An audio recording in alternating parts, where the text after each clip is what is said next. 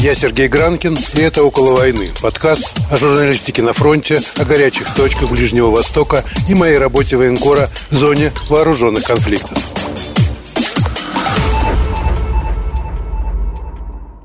Всем привет, это «Около войны», с вами Сергей Гранкин. И сразу должен сказать, что в сегодняшнем выпуске не будет серьезной аналитики, предсказаний, цифр и расчетов. Это такая зарисовка из жизни. В Израиле сложилась довольно сложная ситуация в городах со смешанным арабо-еврейским населением. В мае там была настоящая война. Погромы, камни, бутылки с зажигательной смесью, стрельба. Были даже жертвы, причем в основном со стороны еврейской части населения. И вот если на территориях Израиль научился бороться с палестинским террором, есть армия, есть полиция, в каждом поселении еврейском есть бригада самообороны, которая вооружена легальным оружием, которая взаимодействует с силовиками и знает, что делать во время терактов, нападений или тех же камнеметаний. В израильских городах, как выяснилось, ничего этого нет, и более того, власти, растерявшись, не очень правильно действовали в этой ситуации, потому что дружины самообороны, которые возникали стихийно, ну, естественно, люди пытались защищаться, сразу признавались еврейскими террористическими организациями, было возбуждено довольно большое количество уголовных уголовных дел по этому поводу. Людей задерживали, арестовывали, изымали у них оружие. В результате обычные мирные граждане оказались просто беспомощными перед лицом, ну, прямо скажем, террора. Никак по-другому назвать то, что происходило, конечно, невозможно. И сегодня мы хотим поговорить с жителем Лода, который пережил всю эту катастрофу, но главное, он эту катастрофу предсказал. Даниэль, представьтесь, пожалуйста, расскажите немного о себе.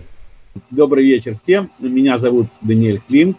Я житель Лода с 2008 года, 13 лет проживаю в Лоде, общественный деятель в своем районе, в своем городе. Вот. И в том числе мы от имени населения города подавали иск в Богатс и подавали как раз иски, связанные с безопасностью в нашем городе конце 2019-2020 года против Министерства безопасности, против министра внутренней безопасности, поскольку ситуация, которая сложилась в городе на тот момент, была просто катастрофичной. Уже тогда проблема на местном уровне была очень тяжелой. Для тех, кто не знает вообще, что произошло, давайте напомним нашим слушателям, что э, по смешанным городам Израиля э, во время майской операции «Страж стен» прокатилась волна погромов, ну, причем, прямо скажем, погромов взаимных. Потому что в Батьяме, например, избили араба, но в Лоде, я так понимаю, было тяжелее всего, было очень сложно. Несколько слов о том, что у вас было в мае. Когда говорят про взаимность, честно говоря, меня передергивает. Я объясню почему. Нет никакой взаимности. Была откровенная война, внутренняя война арабского населения против евреев. Количество ответных акций, таких как произошли в Батьяме, это одна на тысячу которая случилась по всему Израилю. То, что происходило здесь, на местном уровне, когда в нас кидали камни, когда машины наши забрасывали камнями просто градом камней, когда на улицах горели шины, когда дороги перекрывались, когда здесь творился полный беспредел, и полиция фактически сложила в себя все полномочия государства. Три дня просто происходила какая-то катастрофа. Это был нескончаемый поток звонков, и нам говорили, ждите, принимаются решения. Никаких решений на тот момент не принималось. Поэтому, Но потом к вам перебросили, насколько я понимаю, конкретно в лот. Ну, да, это было... Не-не, Сергей, значит, когда к нам перебросили Магав, это уже произошло через неделю фактически, когда уже прошли погромы, когда убили Игаля Йошуа, человека, жителя нашего района, человека совершенно далекого от политики, человека, который помогал всем и всякому, кому только мог помогать, забили камнями. Ну нет, нет, это Магав уже был последний момент, когда уже, честно говоря, у всех руки опустились, честно. Соответственно, поэтому, поэтому вы начали организовывать дружины самообороны. Да, были собраны группы какие-то такие стихийные группы, которые ходили кто-то с палками, кто-то там не знаю с чем. Но я сказал, смотрите, ребята, говорю, в этой ситуации поймите простую вещь. Закон не будет на нашей стороне никогда. Закон всегда будет стоять на стороне наших соседей, потому что придумают для них отмаз. Если мы возьмем власть в свои руки, в смысле, скажем, закон в свои руки, не власть, сори, а закон в свои руки, и начнем организовывать э, какие-то там эти самые группы самообороны, не дай бог с оружием или что, мы все пойдем под суд и будем сидеть долго и бесконечно. А те, которые все это вынудили нас сделать, и государство, которое полностью опустило руки и, не, и практически никаким образом нас не защищало, потом точно так же нас спокойно сольет, и никто, никто с нами разбираться не будет. Аресты в Лоде идут, и идут до сих пор, есть уже их... приговоры, и часть погромщиков все-таки задержали, и я так понимаю, что это далеко не еврейские жители Лода, задерживали тех, кто бросал камни. 40 человек погромщиков отпустили. Все, кто был причастен к этому к погрому, и Мамаш Линчу, и Галя Йошу, они на свободе, их отпустили, они сейчас, под, я не знаю, в лучшем случае под домашним арестом, но это, это не, то, что, не то, что произошло, не то, что должно было произойти. Мало того, что сюда летели ракеты, давайте не забывать, что тогда был страж стен, и тогда шли военные действия, и у нас все вместе здесь был просто катастрофа, мы жили здесь в состоянии войны, мы жили здесь в состоянии полного хаоса и страха. Но вот. перед ракетами все равны, и арабы, и евреи.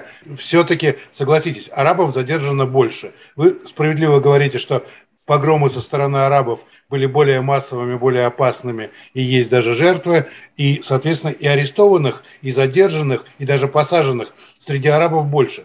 Может быть, недостаточно, может быть, поймали не всех, но стопроцентной юстиции и справедливости, наверное, не стоит ожидать даже от самого идеального общества. Тем не менее, все-таки власти что-то делают и задерживают, согласитесь, все-таки не вас – и даже не ребят из э, групп самообороны, к которым были много действительно претензий по поводу использования оружия, например, по поводу ответных акций мести, что действительно в государстве у силовиков всегда вызывает вопросы. Все-таки арабов задержали больше. То есть какой-то баланс справедливости соблюдается, нельзя сказать, что вас совсем бросили и оставили. Или может? Я бы не сказал так. Если брать в пропорциях, то в пропорциях, конечно, их и задержали больше, потому что, скажем так, если тысяча к одному происходили те самые ответные акции, да, на тысячу акций погромов по всей стране была одна акция погрома, ответная какая-то со стороны гражданского населения еврейского, соответственно, и задерживать должны были в тысячу раз больше, чем это в тысячу к одному, грубо говоря. Я не хочу как бы касаться сейчас цифр, потому что суть-то не в цифрах, а в том, что происходило тогда и то, что происходит сейчас. Мы ситуацию просчитали намного раньше. То есть в 2020 году, еще до мая месяца, а мы подавали в декабре 2019 года, мы подали Атиру в этот самый в Багаз, с тем, что мы требовали, чтобы была создана, было создано две комиссии. Парламентская комиссия и государственная комиссия расследования ситуации в Лоде, которая на протяжении долгих лет, а я вам скажу, что мы указали ситуацию, которая начиналась с 2013-2014 года, это, это, это почти 6-7 лет, когда люди жаловались, подавали заявления в полицию, полиция закрывала дела, то есть люди, которые подавали на насилие, подавали на, на Гиабарихуш, то есть это самое, это были уничтожены машины. Одна семья, которую я знаю лично, три раза, три раза пострадала, их машины пострадали от актов вандализма. Машины, которые скрывали, машины, которые сжигали. У нас в Ганаявиве э, на улице Хидекель было просто какое-то там, не знаю, мне даже сложно назвать это каким-то нормальным словом, потому что каждый раз, когда у, у местного арабского населения возникали какие-то конфликты с нашим, с нашим государством, то есть местной властью, сносились дома, незаконные постройки, незаконные дома, которых здесь более чем достаточно понастроили в нашем районе, и эти дома решением суда должны были сноситься, арабы приносили свою злобу, свою месть на наше, на местное население. В одном районе нашего Ганая-Вива на улице Хидекель несколько раз происходили эти самые пожары. То есть не одна машина сжигалась, а зажигали две, три, четыре, пять машин. А то, что происходило в дни, когда происходили погромы, сжигалась уже не одна, не две машины. Сколько машин пострадало от камнеметания. 13 мая, когда нас закидали камнями просто вот, практически каждая вторая машина, которая заезжала в Гаneавив. Это район Лода, изолированный от центра Лода, и нет другого пути, как въехать в этот район, не минуя арабский микрорайончик. Ты, ты как бы полностью под контролируемой территорией арабами. И более того, это территории, которые проходили через мосты железнодорожного сообщения, ты проезжаешь по ним. И тогда, на тот момент, хотя это было давно известно и понятно, что наше население соседнее, оно не всегда адекватное, не было никакой заградительной решетки, не стояло никаких заградительных сооружений. То есть они просто залезали на этот мост, соседи наши, да, остановились на мост и сверху с моста закидывали машины камнями.